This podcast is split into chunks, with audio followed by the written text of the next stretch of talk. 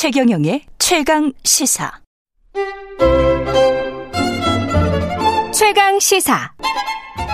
김호기의 사회학 카페. 어서 오세요. 네, 이 음악 오랜만에 들으시죠? 3개월 만인데요. 뉴스의 이면에 있는 흐름과 우리 사회 큰 담론에 대해 이야기해보는 시간입니다. 김호기의 사회학 카페. 연세대학교 사회학과 김호기 교수님 약속하신 대로 석 달 만에 미국 스탠포드 대학에서 돌아오셨습니다. 안녕하십니까? 네. 예. 잘 다녀왔습니다. 예. 예. 어떻습니까? 미국은? 어, 미국은 뭐 우리하고 비슷한데요. 예. 여전히 이제 코로나 방역이 뭐 가장 중요한 예. 예. 국가적 과제로 있습니다. 거기 고생 많이 하지 않으셨어요? 어, 오가면서 지난 3개월 동안 예. 코로나 예. 검사만 한 20번 받았 20번? 네, 예. 받았습니다. 예. 그 마스크 예. 안 쓰고 대면 수업합니까 거기도? 예, 그러니까 제가 fellow로 있었던 스탠포드 대학은 이제 그 가을 학기부터 예. 전면 대면 수업을 시작했는데요. 음. 어, 그래서 학생은 물론 뭐 이 교직원을 포함해서 음. 전 구성원들에게 일주일에 한 번씩 의무적으로 코로나 검사를 현재 받게 하고 있습니다. 대신에 마스크 쓰고 안 쓰고는 본인들의 자유? 어, 근데 그 캘리포니아 주정부 방침에 따르는데요. 예. 그러니까 실내에서는 예, 마스크를 쓰는 게 캘리포니아 방침이기 때문에요. 아, 그렇군요. 예, 건물 안에서는 누구나 다 마스크를 쓰고 있고요. 뭐 우리처럼 아주 철저하게 마스크를 씁니다. 그러면 강의를 하시는 교수님도 마스크 써야 돼요? 네, 뭐 그런 셈이죠. 예, 아, 예, 그렇군요. 예, 그리고 또 뭐 이 적지 않은 것은 음. 그러니까 대면 수업을 시작했다 하더라도 온라인이 뭐 풍부하게 활용되고 있기 때문에요. 아, 그렇군요. 예, 예. 그래서 예. 어, 뭐, 우리하고 실내에서는 큰 차이는 없는데요. 네. 문제는 이제 밖에서, 밖에서, 실외에서 어, 제가 지켜보니까 일반 시민들은 한 절반 정도는 마스크를 쓰고 다니지 않고요. 아, 예. 그나마 많이 늘었네요. 초기에 예, 비해서는. 예, 예. 예. 예. 그리고 학, 대학에서는 이제 아무래도 예. 학생들이 젊은 친구들이라서 어. 어, 대부분 다 노마스크로 그 실외에서는 좀 다니고 있었습니다. 그렇군요. 예. 예. 12월 지금 남은 기간 뭐 한 2주 남았는데 사회학 카페 이 시간을 통해서 2021년 결산을 좀 해보려고 합니다. 첫 번째 주제는 지금 막 말씀하시고 계시는 코로나19 팬데믹 상황인데요. 어떻습니까? 이 그 코로나를 대하는 사람들의 인식도 좀 궁금하고 세계 각국마다 또 많이 다르고요. 그러니까 예. 제가 뭐 경험한 뭔지 뭐 저는 이제 캘리포니아 주에만 있었기 때문에 그렇죠. 어, 예. 어, 좀 한계가 있습니다만 어, 미국하고 한국하고 비교해 보면 아무래도 안전에 대한 의식은 이제 우리가 훨씬 더 음. 투철한 것 같습니다. 예. 그런데 이제 제가 좀 생각을 해보니까요. 예. 이게 그 사회가 놓여진 그런 조건과 환경의 차이에서도 비롯되는 것 같습니다. 예. 당장 우리 서울만 하더라도 대단히 밀집 사회잖아요. 그렇습니다. 아침부터 저녁 때까지 수없이 사람들을 만나는데. 아, 지하철 보십시오. 예. 근데 예. 반면에 이제 미국 사회는 우리보다는 이제 덜 밀집되어 있어서 음. 사람들을 만나는 어떤 그런 이 뭐 기회라고 해야 될까요? 음. 뭐그 숫 자가 좀 줄어들기 때문에 어, 이 좀 상대적으로 좀 노마스크로 좀 다녀도 어, 그렇게 뭐, 아, 아, 안전하지 않다고 하긴 좀 어려울 것 같습니다. 워낙 띄엄띄엄 사니까. 예, 예. 그래서 사실 이 코로나라고 하는 것이 에, 이 2미터 밖 밖에 있으면 이, 이 감염될 위험은 거의 없는 셈이잖아요. 예. 네, 그래서 사람들하고 자주 만나지 않게 되니까 음. 노마스크로 살아가는 사람들도 좀 적지 그 않았던 것 같습니다. 이런 맥락에서 보자면 이제 이 방역이라고 하는 것도 예. 결국 이제 그 나라의 상황과 문화로부터 문화로부터 그렇죠. 그렇죠. 크게 영향을 받는다고 볼 수 있습니다. 예. 뭐 제가 발견했던 것은 정답이 없겠구나. 뭐 이런 좀 생각이 좀 들었습니다. 예. 그렇죠. 예. 미국처럼 자유롭게 노마스크를 하자라고 만약에 정부에서 권한다고 하더라도 안 할 것 같아요. 한국은. 예, 예, 뭐 다들 마스크를 쓰고 다니시지 않을까. 예. 뭐 한국뿐만 아니라 음. 우리 동아시아는 그럴 것 같습니다. 그렇죠. 예, 예. 예. 근데 이 방역과 관련해서는 뭐 조 바이든 대통령이 미국 같은 경우에 트럼프 대통령보다는 좀 낫고 계속 괜찮지 않을까 싶었는데 지지율은 지지율은 상당히 낮게 나오고 있습니다. 네, 방금 전에 저기 예. 그, 이, 이 시네리 에디터 예, 예, 그 코너에서도 예. 좀 이야기가 되었을 것 같은데요. 예.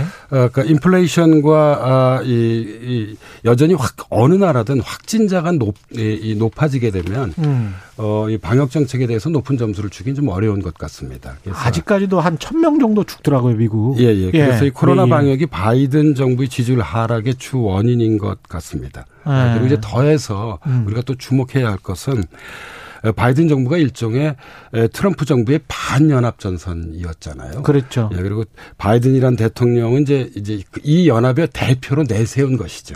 예. 그랬습니다. 예. 예. 그래서 어, 이 어떻게 보면 트럼프 대통령하고 비교해 볼때 음. 정치적 지지의 기반이 확고하다고 보기는 좀 어렵습니다. 음. 어, 제가 가서 보니까 어, 트럼프 전 대통령의 인기가 바이든 현 대통령의 인기 못지 않았고 좀 높기도 했습니다. 예. 음. 뭐 많은 사람들이 24년 대선에 예. 트럼프 전 대통령이 출마할 거라고 현재 예상을 하고 있잖아요. 예, 그렇죠. 예, 예. 그래서 어, 이, 좀, 음, 이 바이든 정부가 우리가 예상했던 것보다는, 음. 어, 이, 그 현재 채 1년이 되지 않았는데, 예.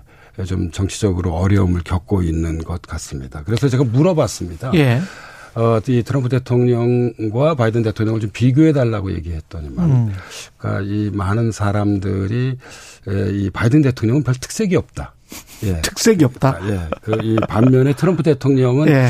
두 가지 이 점을 얘기하더라고요. 싫어하는 사람들은 정말 싫어하는데, 예. 예, 좀 긍정적으로 평가하는 사람들은 그래도 어, 트럼프 대통령 시절에 어. 경제가 좋았다. 경제가 좋았다. 예, 그리고 어. 백신 개발도 기실 어. 그 트럼프 대통령이 강하게 드라이브를 걸어서 어. 한거 아니냐? 예, 일찍 하게 된 거 아니냐? 예, 그렇게 평가하기도 했습니다. 예. 그렇 그 논의되는 과정들이 우리랑 정말 유사하네요. 아무래도 예. 한국이나 미국이 대통령제 국가라서 예. 여러 가지가 참 뭐 비슷한 것 같습니다. 예. 근데 이 코로나 시대를 맞아서 이게 그 패러다임 자체, 그 논의되는 패러다임 자체가 조금씩 변하고 있지 않습니까, 사실은? 그러니까 코로나 시대를 이제 어떻게 볼 것이냐 예. 문제인데 저는 이제 두 가지를 말씀드리고 싶은 게 있는데 좀 학술적 개념일지 모르겠지만 국내적으로는 예.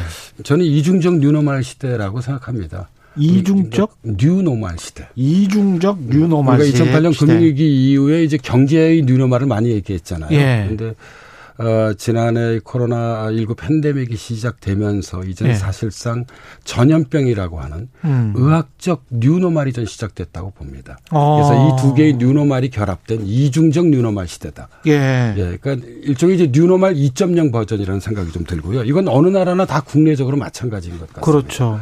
어, 국제적으로는 이제 지구적 위험 사회 시대라고 봅니다. 아. 예. 그러니까 이제 위험이라고 하는 것은 아, 이, 그, 바깥이 존재하지 않습니다. 그 단적인 예가 전 오미크론 사태라고 생각하는데요. 음. 어, 이 그렇죠. 남아프리카 공화국에서 오미크론이 발생을 하니까. 예. 얼마 되지 않아 전 지구적으로 모든 나라가 현재.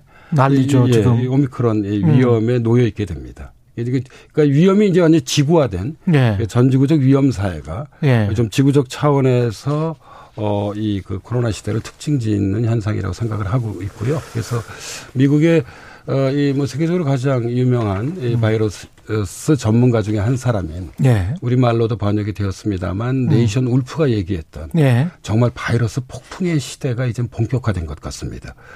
2003년 사스, 음. 그다음에 2009년 신종플루, 네. 뭐 우리나라하고 중동에서 유행했지만은 어, 이그 2015년 메르스, 그리고 이제 2020년 이 코로나 19. 음. 뭔가 좀 분위기가 좀 으스스합니다. 싸하네. 예, 그래서 어, 이제 이것을 이제 네이선 예. 울프 같은 바이러스 전문가들은 예. 생물학자들은 바이러스 폭풍의 그 storm이죠. 예. 바이러스 폭풍의 시대다. 주기가 굉장히 짧아지고 예. 더 대형으로 예. 오고 있는 것 같은 그런 느낌이 예, 듭니다. 제가 미래의 걱정을 너무 이렇게 아, 앞질러 가져와서 하는 것인지 모르겠지만 음. 사실 코로나 19 이후에 또 어떤 새로운 종류의 바이러스가 나타날지 과학자들은 이제 예. 일상이 될수 예. 있다라고 경고하잖아요. 우려스럽죠. 그래서 이제 이것을 이제 바이러스 폭풍의 시대다라고 이름을 지. 근데 아까 그 이중적 예. new normal에 관해서 다른 저 청취자분들이 제대로 이해를 못 하실 수가 있을 것 같아서 제가 다시 한번 여쭤보는데 경제적 new normal, 경제적 new normal 그 다음에 의학적 new normal이라고 말씀하셨잖아요. 예, 이두 개가 이제 결합되어 있는 거죠. 뉴노멀이라는 예. 게 예. 과거에 코로나 19 이전에 예. 저성장과 저임금과 그 다음에 빈부격차의 확대와 뭐 이런 것들이 영속적으로 가는 그런 상황 이 경제의 누나 말은 이제 비정상적이 마치 이제 정상이 정상인 예. 정 마치 이제 저성장이 과거에는 좀 이상했잖아요. 예. 근데 일본화가 이, 예. 계속 돼가고 있는 것 같은 예. 선진국이 예. 그게 그런, 이제 뉴노말이었지 않습니까? 예, 예. 그런데 이제 제가 얘기하는 의학적 뉴노말이라고 하는 것은 반복되는 바이러스의 발생이 이게 아. 사실 2000년도 이전에는 자주 일어나지 않았거든요. 그 전에 있었다고 해도 어, 이 1960년대 후반 홍콩 독감 정도였을 겁니다. 그렇죠, 그렇죠. 예, 예. 사스, 그 다음에 신종플루, 메르스, 코로나 19에서 볼 수 있듯이 음. 이젠 바이러스의 공습이 그냥 일상화되는 것입니다. 예, 그래서 과거에 좀 비정상적이었던 바이러스 공습이 이제는 그냥 저기 일상화되는, 정상화되는. 예, 그래서 이 두 개의 뉴노말이 결합되어 있고요. 어, 이 더더욱이 이 두 개의 뉴노말이 독립되어 있는 것이 아니라 그렇죠. 서로가 서로에게 막대한 영향을 미칩니다. 당장 코로나19 팬데믹은 경제에 심한 영향을 미쳤습니다.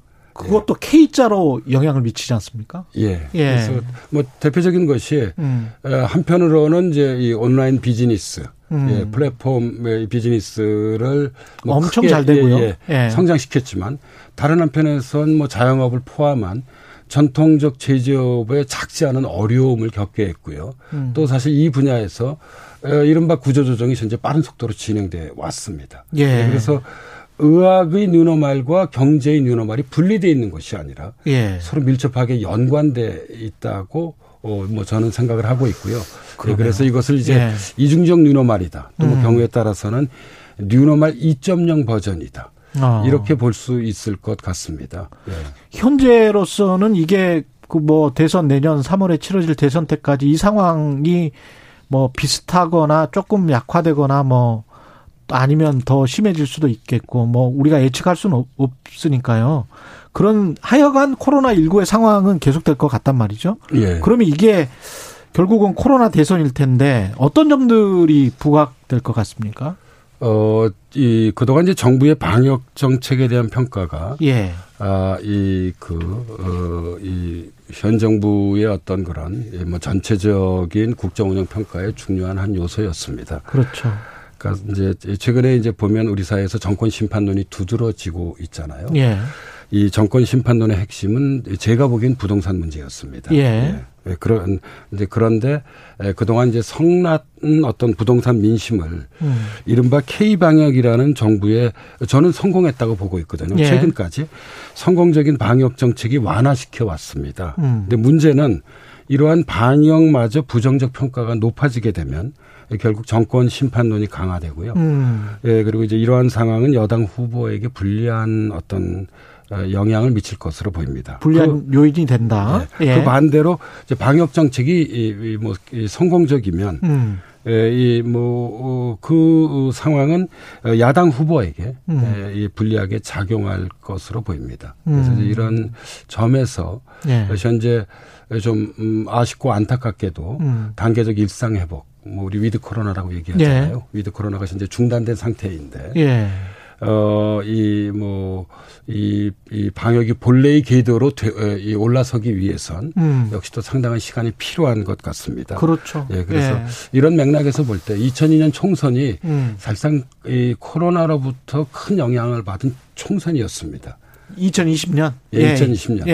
예, 예. 예, 그리고 내년 2022년 대선 역시 네. 제가 보기에 코로나의 영향 아래서 대선이 좀 치러지지 않겠냐고 좀 조심스럽게. 근데 그 논의 자체가 방역도 예, 있지만 예. 자영업을 어떻게 할 것이냐. 이 방역에서 가장 희생됐던 자영업이랄지 비정규직이랄지 뭐 프리랜서 이쪽을 어떻게 할 것이냐. 그것도 중요하지 않을까요? 자영업 부분을 포함한 예. 이른바 이제 코로나 불평등으로부터 직접적 영향을 받은 음. 어, 이런 집단들에 대한 저는 정부의 사실 선거를 뭐 고려하고 고려하지 않고를 떠나서 예. 어, 좀 더 이 과감한 어, 이 손실 보전 정책이 필요하다고 생각을 하고 있습니다. 예. 사실 이대로 그대로 놓아둘 수는 없는 것이죠. 그렇죠. 예, 그래서 저는 좀 과감한 재정 편성, 음. 예, 그다음에 과감한 지원. 음. 어, 이 현재 논의되고 있는 100만 원 수준을 좀 뛰어넘는 예. 좀 그런 것들이 좀 이루어졌으면 하는 좀 바람을 좀 가지고 있습니다. 지금 예. 사실 비상 시국이 계속 진행되고 있는 것이잖아요. 예. 예. 어, 그래서 여기에 대한 좀 획기적인 대책이 좀 필요한 것 같고요. 음. 하나만 더 덧붙이자면 어, 이 만에 하나 음. 어, 내년 3월 9일 대선에서 야당 후보가 당선되게 된다면 예. 5월 10일부터 어, 야당도 좀 국정을 책임져야 합니다. 5월 그렇죠, 10일이라고 그렇죠. 해서 코로나가 끝난 것이 아닙니다. 예. 그렇죠. 차기 정부는 뭐 어, 네. 어, 그것이 뭐, 이, 이 정권 네. 재창출된 정부이든 정권 교체된 정부이든, 음. 어, 집권의 전반부는 이 코로나19 팬데믹에 대한 대처가 매우 중요한 국정 과제의 하나가 될 것이기 때문에 미국 바이든 대통령과 똑같은 예, 상황이 그러니까 저는 코로나19 대처에 예. 대해서는 좀 정파적 이익을 넘어서서 여야가 좀 합의하는 뭐 예. 그런 좀 어, 이 그 태도가 필요하다고 생각을 하고 있습니다. 알겠습니다. 말씀 감사하고요. 예. 역시 돌아오시니까 좋죠. 예.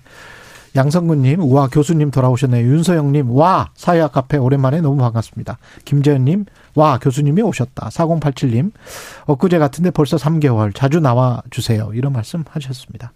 예, 지금까지 연세대학교 사회학과 김호기 교수님이었습니다. 고맙습니다. 네, 감사합니다. 예, KBS 라디오 최경련의 최강시사 듣고 계신 지금 시각은 8시 46분입니다.